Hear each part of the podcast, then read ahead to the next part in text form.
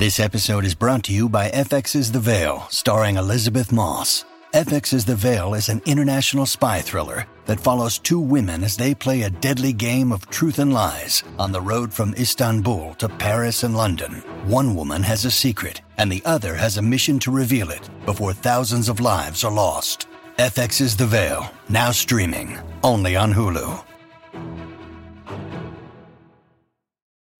When you need mealtime inspiration, it's worth shopping Kroger, where you'll find over 30,000 mouthwatering choices that excite your inner foodie. And no matter what tasty choice you make, you'll enjoy our everyday low prices, plus extra ways to save, like digital coupons worth over $600 each week. You can also save up to $1 off per gallon at the pump with fuel points. More savings and more inspiring flavors make shopping Kroger worth it every time. Kroger, fresh for everyone. Fuel restrictions apply. Maryland sports fans, there's only one sports book in the great state of Maryland with over 50 years' experience booking bets and supporting customers. Betfred Sportsbook at Longshots is now open and is the only sports book in Frederick offering cash betting on football, basketball, world soccer, and more. Visit the Betfred Sportsbook at I 270 and MD 85 in Frederick, right next to Longshots off track betting. Go to BetfredSports.com for more information and your chance to win exclusive merchandise. Must be 21 or older. Play responsibly. For help, call 1 800 Gambler. Greetings, one and all, and welcome to Moments That Rock, a proud member of the Pantheon group of podcasts. I'm your host, Tony Michaelidis. I spent three decades working in the music industry, running my own PR company, and working as a publicist. For U2, The Police, Depeche Mode, David Bowie, New Order, Peter Gabriel, Genesis, blah blah blah blah blah. If you want to know more, feel free to visit my website at www.tonymichaelidis.com. Each week, we'll strive to bring you a cornucopia of musical delights, all based around storytelling. There's archive interviews from back in my radio days with the likes of the Ramones, Steve Winwood, the Cramps, U2, etc., etc. We also have some great stories from some industry insiders. Right, intro done, on with the show.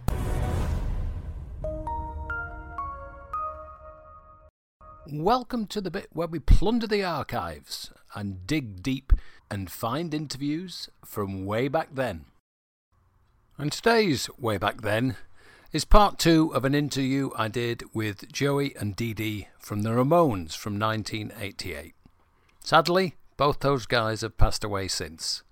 So, together with the memories, it's tinted with a little bit of sadness. The Ramones were a great band.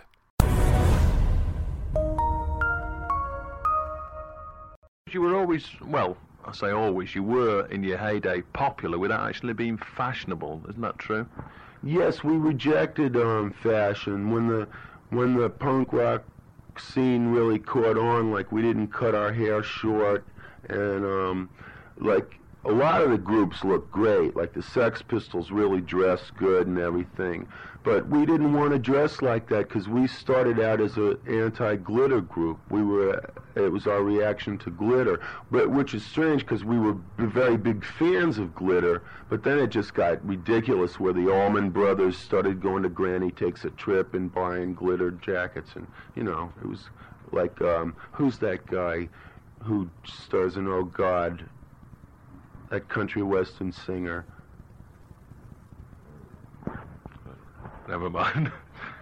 He he started dressing up in glitter too. oh, the John Denver. John Denver, right. John Denver started dressing up in glitter, so we had to do something different. You know, we put on leather jackets and jeans. You've been listening to Way Back Then, a podcast featuring archive interviews and fireside chats with music industry veterans. On today's podcast, Joey and Dee Dee from the Ramones, and an interview that dates back to 1986. And here's some more. A lot of our sort of mo- most successful bands from the mid to late 70s, like the Pistols, the Buzzcocks, the Clash, they all seem to burn themselves out. I mean, the the, the Stranglers are back, but they're a very different act. The Buzzcocks, sadly, no longer. They're probably just out to make money now. You know, they're getting old and they're ready to retire and they're trying to make a buck. But I, I think they're good. You know, I like their new single, but I, it is soft. You know. Well, we made a we made a hard album. Our album is hard. You know, and um, we, you know, like going back to producing, like we, we may have used a lot of producers, but now we've learned how to produce ourselves. And so, like every song, like whoever writes the song, the person in the band sort of produces the song too. You know, like There's much more involvement with the band as you all yeah, contribute I bits of sit- I writing. sit right behind the board when they do one of my songs, you know, and I, I sit through the mixing, and so does Joey. He he puts all his ideas into the songs, and we know what we're doing now. We're very, you know, we really know what we're doing. Sounds well. That's nothing wrong with confidence. Um, Joey, can I ask you? You're saying like um, we were talking about producing, and of course Dave Stewart has produced Howling at the Moon. Now this was in fact because he was a Ramones fan, not because you wanted a, a popular British pop star to produce you. Correct? Right. No, he's he's been a fan of us for years. Matter of fact, he, him and Andy had a band, 77 The Tourists, which were very reminiscent of the Ramones, you know. And um, he just he had heard the song and he wanted it. He he liked the song. It was, I guess, his personal favorite, you know. And uh, he wanted to get involved, and he he just did it. You know, because he didn't he didn't ask for any payment of any sort. You know, he just did it because uh, he wanted to do it. You know, and so you know, we we had a meeting to see, you know, if we liked his ideas and this and that, and you know, we thought it, you know, we thought the guy's great. You know, I mean, he had matter of fact, his initial ideas, you know, like he he wanted us to sound like the Ramones. He didn't want us to sound like anything else, or the Eurythmics, or Dave Stewart, or whatever. And um, you know, he wanted it to be very stark and yet very dynamic, which it is. It it starts off very stark, but then it explodes when the guitar comes in, and you know, it's I think it's great, and it was fun to work with him, and he's he's a good guy, and uh, he's very worldly, you know, he's very talented, you know. Do you think it was the right first single to put off the album to reintroduce people to the Ramones, or maybe get some new fans? I don't know, but um, it was real successful in America. In L- on LIR, it got to number one on the station's playlist, and um, it was it won Screamer of the Week over all the big groups. It's it's hard to win that contest, and we won it. And uh, every city we'd go to, we'd turn on the radio, and there it would be, and um, that was really nice. But now they're putting out "Chasing the Night," and maybe maybe that's the single. You know, we we don't really know, but we're going to play it now.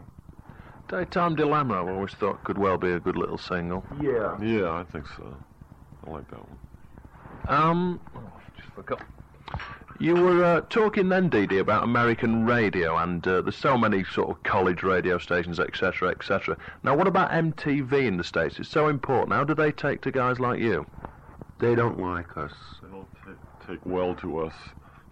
You They, know, they banned our video. But you're white.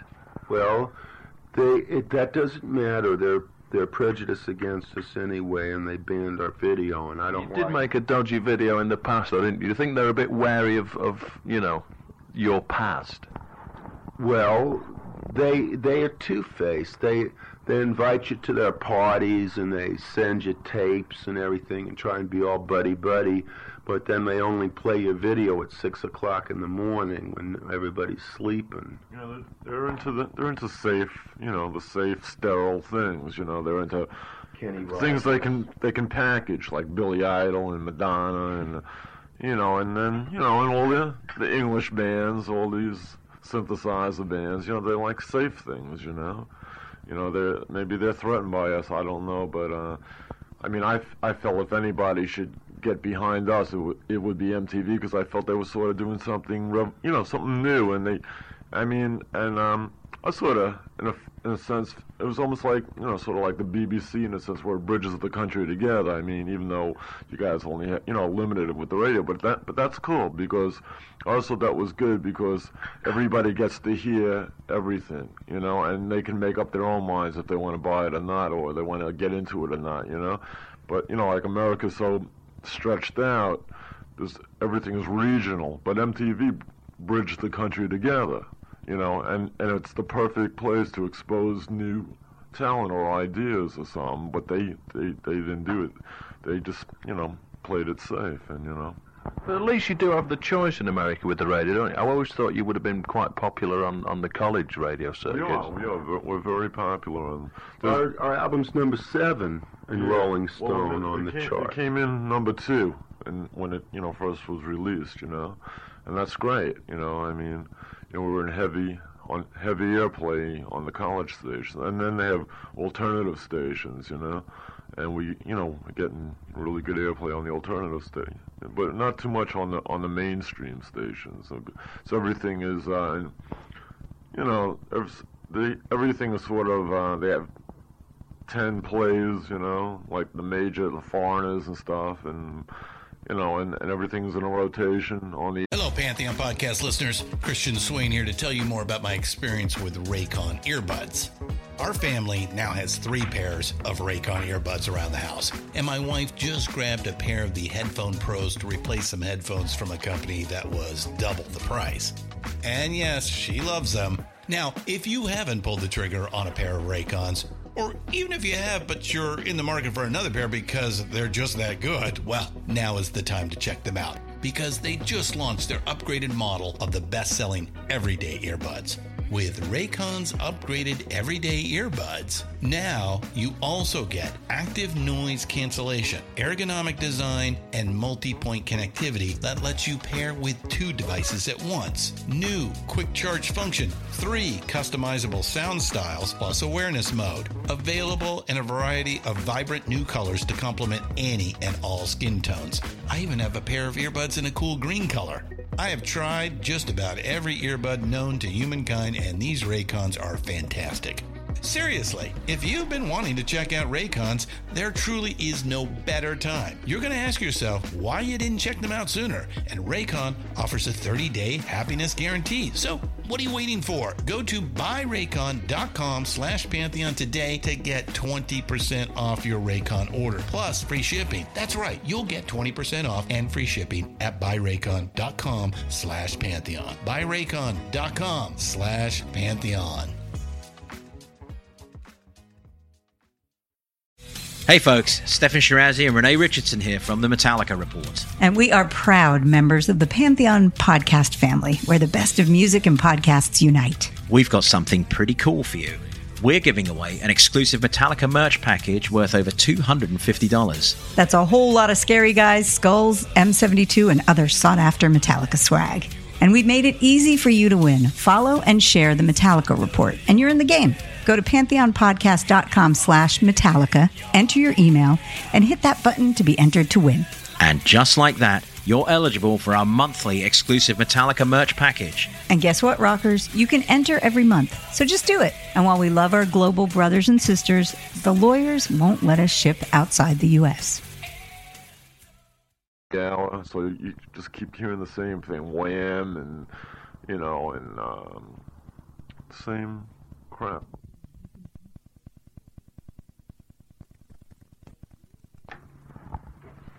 So you're here doing your four London nights, and uh, Tuesday sees the whistle test, which I should imagine is quite important to you. Um, after that, you're going to Europe. Is that right, Dee Dee? Yes, well, Joey and I are going to Paris for a little vacation. Oh, just the two of you. Yeah, and uh, we're sending John home. That sounds as though they need a vacation back home. Right. And then what? Um, you said you were going to possibly come back in June. I mean, uh, Oh, we are. We're coming back in June. We're going to do some festivals in Britain, and uh, we'll do a lot of dates. You know, I They're talking, uh, well, it's, you know, it's sort of up in the air, but our, our um, promoter here, John Giddings, he was mentioning maybe we're going to do uh, some festivals with U2 or something like that. Well, that shouldn't be a bad thing. I mean, they've got a fairly uh, massive following. have a the same kind of audience as them. They're, Well, the thing about U2 fans is I don't think they're partisan. They're not going to say, like, get off the Ramones, we want U2. They're going to give you your fair share and, and you can win them over. It's a massive audience. Oh, that doesn't happen. I don't think. that don't. You know, we always go over pretty well. No, but some bands, I think, uh, they We don't want to see somebody that. playing with their heroes, do they? we even played for the um, the US Festival, and it was like uh, 750,000 people, all Fleetwood Mac fans, and they loved us. You know, like um, I don't. It was we we we were. Once people see us, they like us. You know. Well, listen, it's been a real pleasure talking to you. I'm sure you've got plenty of things to do and plenty of other people to talk to. Thanks very much. Yeah, thank you. Thank you. Way Back Then is part of Moments That Rock, where we dig deep into the archives, dust them down, and deliver them. More archive interviews next week. There's a whole bunch of rock stars who work behind the scenes, and they have some great stories. Insider Insights takes you inside their world for their stories and their rock star moments. Today's guest is Paul Conroy, talking to you about his illustrious career in the music industry. This is part two. If you go back and look at uh, earlier podcasts, you'll find part one. Well worth listening to. So let's pop back in and listen to Paul talk about that little known combo called the Spice Girls. Obviously, coming from the school of pub rock and getting to know the artists and things, and then, you know, Elvis Costello right from the start and things like that. And then the Spice Girls and things. I mean, I suppose it's, it really helps when you start your label when you've kind of got that school of artist development behind you and you've kind of been there and done it, so you know how to nurture and guide um, the artist. Did you effectively manage and have be the label with those people? Um, well, I think they always looked at me and my experience that I had working with different artists. I didn't manage at, at, at that time, but I, what, what, what was I at Virgin? I was the managing director, stroke president, and um, you know, they all came to me with their sob stories. And I mean, for me, it was Tony Gordon who managed um, who managed George Michael came to me one day and said, as he did very often, he wanted to get his royalty check early so he would get his commission. And in best uh, practice, which is really what I picked up off Dave Robinson, I said, "So Tony, what's happening?" I won't do my Dave Robinson accent, but I said, Tony, uh, what's happening? You know, anything else out there? And he said, well, I've been approached to manage these girls, um, and uh, I don't think I'm going to get them. I think they're really good, though. Uh, I think Simon Fuller's going to manage them, and they're called the Spice Girls. So I went up to Ashley Newton in the A&R department and said, do you know about these girls called the Spice Girls? Because I've just heard from Tony Gordon they're really good. Should we get them in? And that's where the story started with the Spice Girls, and the rest is history.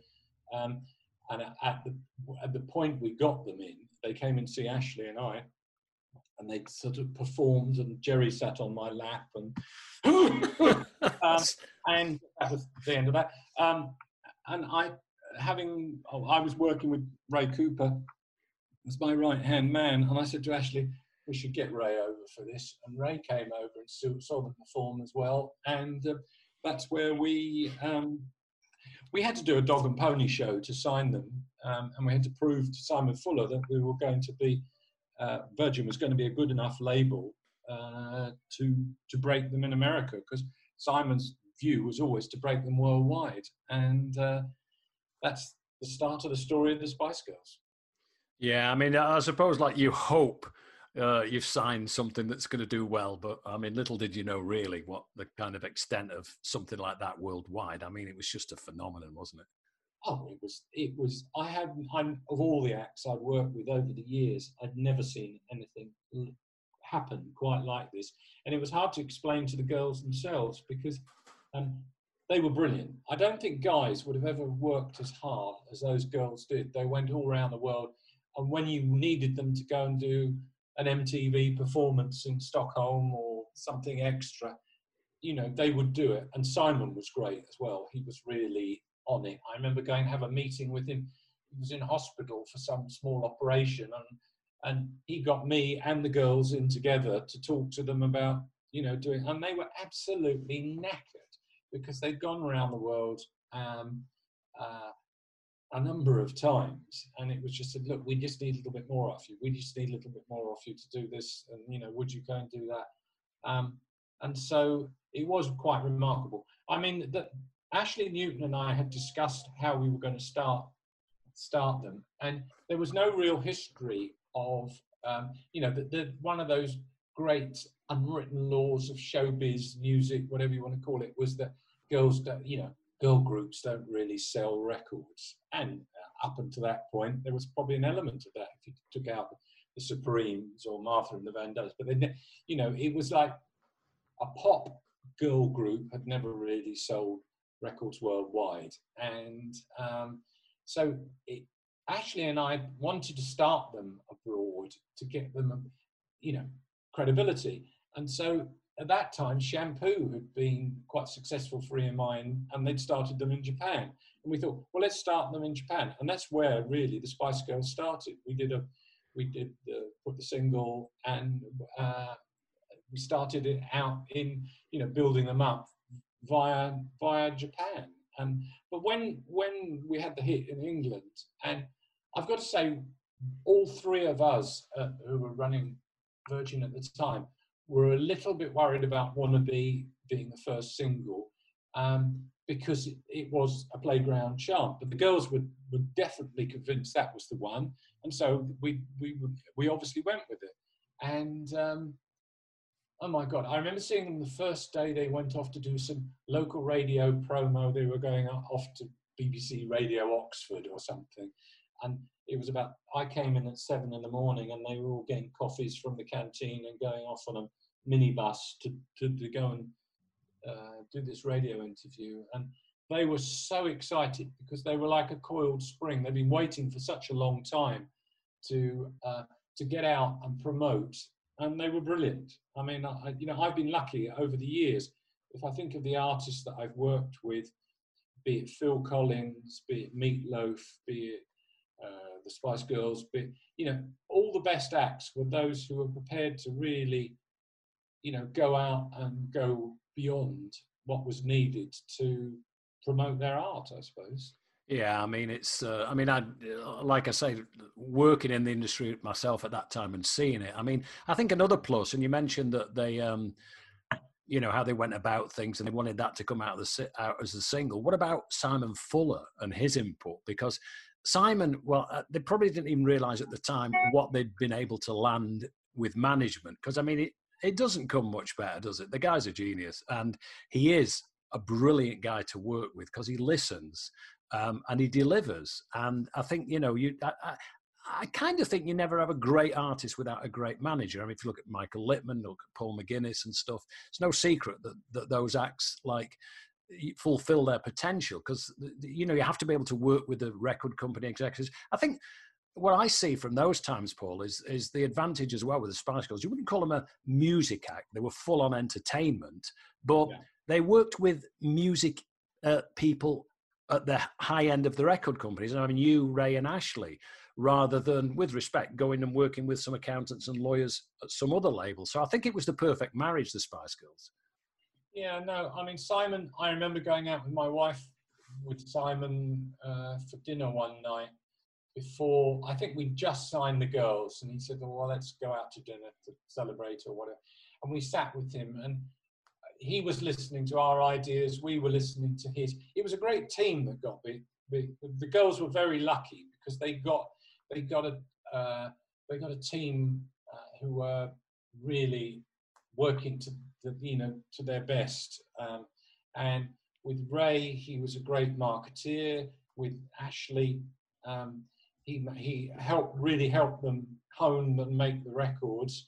And I was able to push the button and get get everyone uh, clued up, not only in the UK but around the world. So, um, but it was very very exciting. But I did live live for four to five years of getting up in the morning and getting all the the, the, national papers because it was like, oh my god, what have they done now? Or what what story have they got on them? And there was always something. I mean, it was it was, I mean, you know, it was the Beatles of the of the time because the girl power and everything, the influence they had. It was it was the time still of physical uh, releases. Uh, you know, so you put out 12 inch versions, you put out cassette versions, you do this, you do that. We knew, uh, you know, we would build up the radio and the video interest. We'd have smash hits behind us. It was, it was a very exciting time to be in, in a record company. And um, now a lot of these things are more hidden with social media and, and different types of trickery, I suppose. Did I say trickery? Uh, yes. I don't think I did. Did you say trickery? Um, but you know we knew how to work records. I mean, I can remember being away one Christmas on the beach somewhere. I'll say it's Antigua, and waiting for the charts to come through. And it was like, it was the time we got the, you know, three number, three Christmas number ones in a row, and it was like, I was walking up and down the beach, like, oh my God, will we get it? Will we, won't we get it? And uh, it was just brilliant. I mean, uh, you you walked with a real spring in your step, and it was nice to get uh, plaudits from people just to say great job, and it was a great job.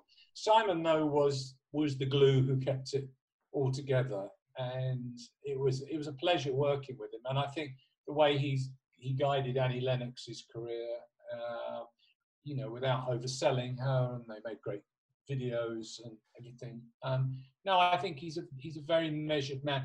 I mean, when Simon said to me, the girls were off and running, and he knew that they'd probably, um, you know, how long the career would last. They'd burn themselves out at some point. And I remember him bringing in a guy, and uh, you know, they they they did Cadbury's cream eggs, and they did this, and they did that, and he brought all this. And I thought, Simon, you're going to overkill it. You're going to overkill it. But he, what he did, he brought so much money in for the girls. I mean, the one story with the girls, which is uh, was quite remarkable. I was going to work one day, and I came around Shepherd's Bush Green, and there's a McDonald's on Shepherd's Green, and I and this was before, long before we'd launched the girls. I think we just signed them, and we were just getting started. And I saw on the front window of McDonald's in Shepherd's Green, I saw this thing saying Spice Burger. And I thought, the Lord has arrived.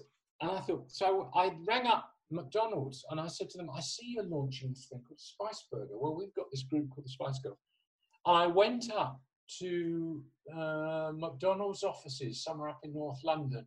And I remember walking in and this shag pile carpet and seeing all the pictures on the wall with the with the uh, you know best team leader of the month award and you know someone who sold more burgers than anyone else. And I went to see the marketing director and I told him the story about the Spice Girls and I told him what was happening and I told him I said they're going to be enormous. You know, you know maybe there's something we could do together. And he looked at me like I was a teddy boy and um, sort of virtually showed me the door. So I thought, I thought, I wonder where that guy is now. Yeah. You know, because he missed such an opportunity.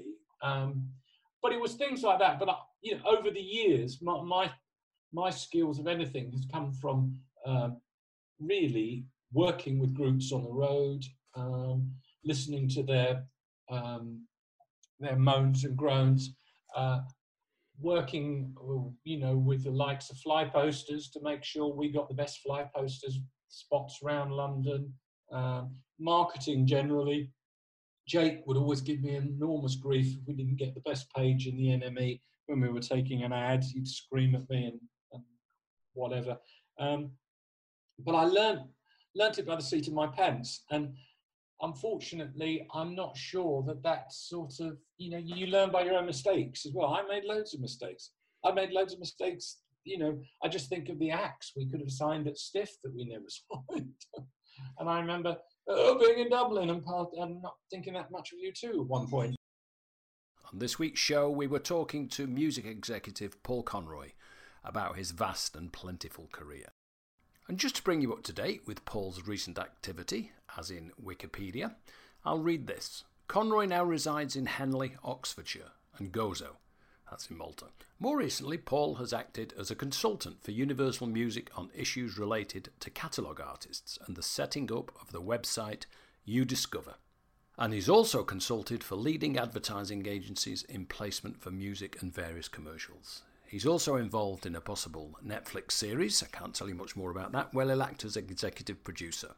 Insider Insights is a regular weekly feature in Moments That Rock. It's where we talk to behind the scenes people in the music industry and let them share their stories. More next week. Ninety-two percent of households that start the year with Peloton are still active a year later. Ninety-two percent because of a bike? Not just bikes. We also make treadmills and rowers. Oh, let me guess, for elite athletes only right? Nope. It doesn't matter if you're an avid exerciser or new to working out. Peloton can help you achieve your fitness goals. 92% stick with it. So can you. Try Peloton bikes, tread, or row risk-free with a 30-day home trial. New members only. Not available in remote locations. See additional terms at onepeloton.com slash home dash trial. It's NFL draft season, and that means it's time to start thinking about fantasy football. FantasyPoints.com features industry leading experts and prognosticators using proprietary hand charted data to help you score more fantasy points. FantasyPoints.com is the place to go for whatever kind of fantasy football you play. Whether you play fantasy football, daily fantasy sports, or do a little bit of everything, Fantasy Points has the meticulously researched content to guide you to victory. And why wait for the fall? Fantasy Points also covers the new spring football league, the UFL. Join the guru, John Hansen, Scott Barrett, Joe Dolan, and other massive names in the fantasy football universe with an exclusive offer. Use code Pantheon for 15% off any fantasy points package, including the all in package, with access to every article, tool, and data nugget that Fantasy Points has to offer. That's fantasypoints.com and code Pantheon for 15% off at Fantasy Points. Fantasypoints.com. Code Pantheon. Score more fantasy points.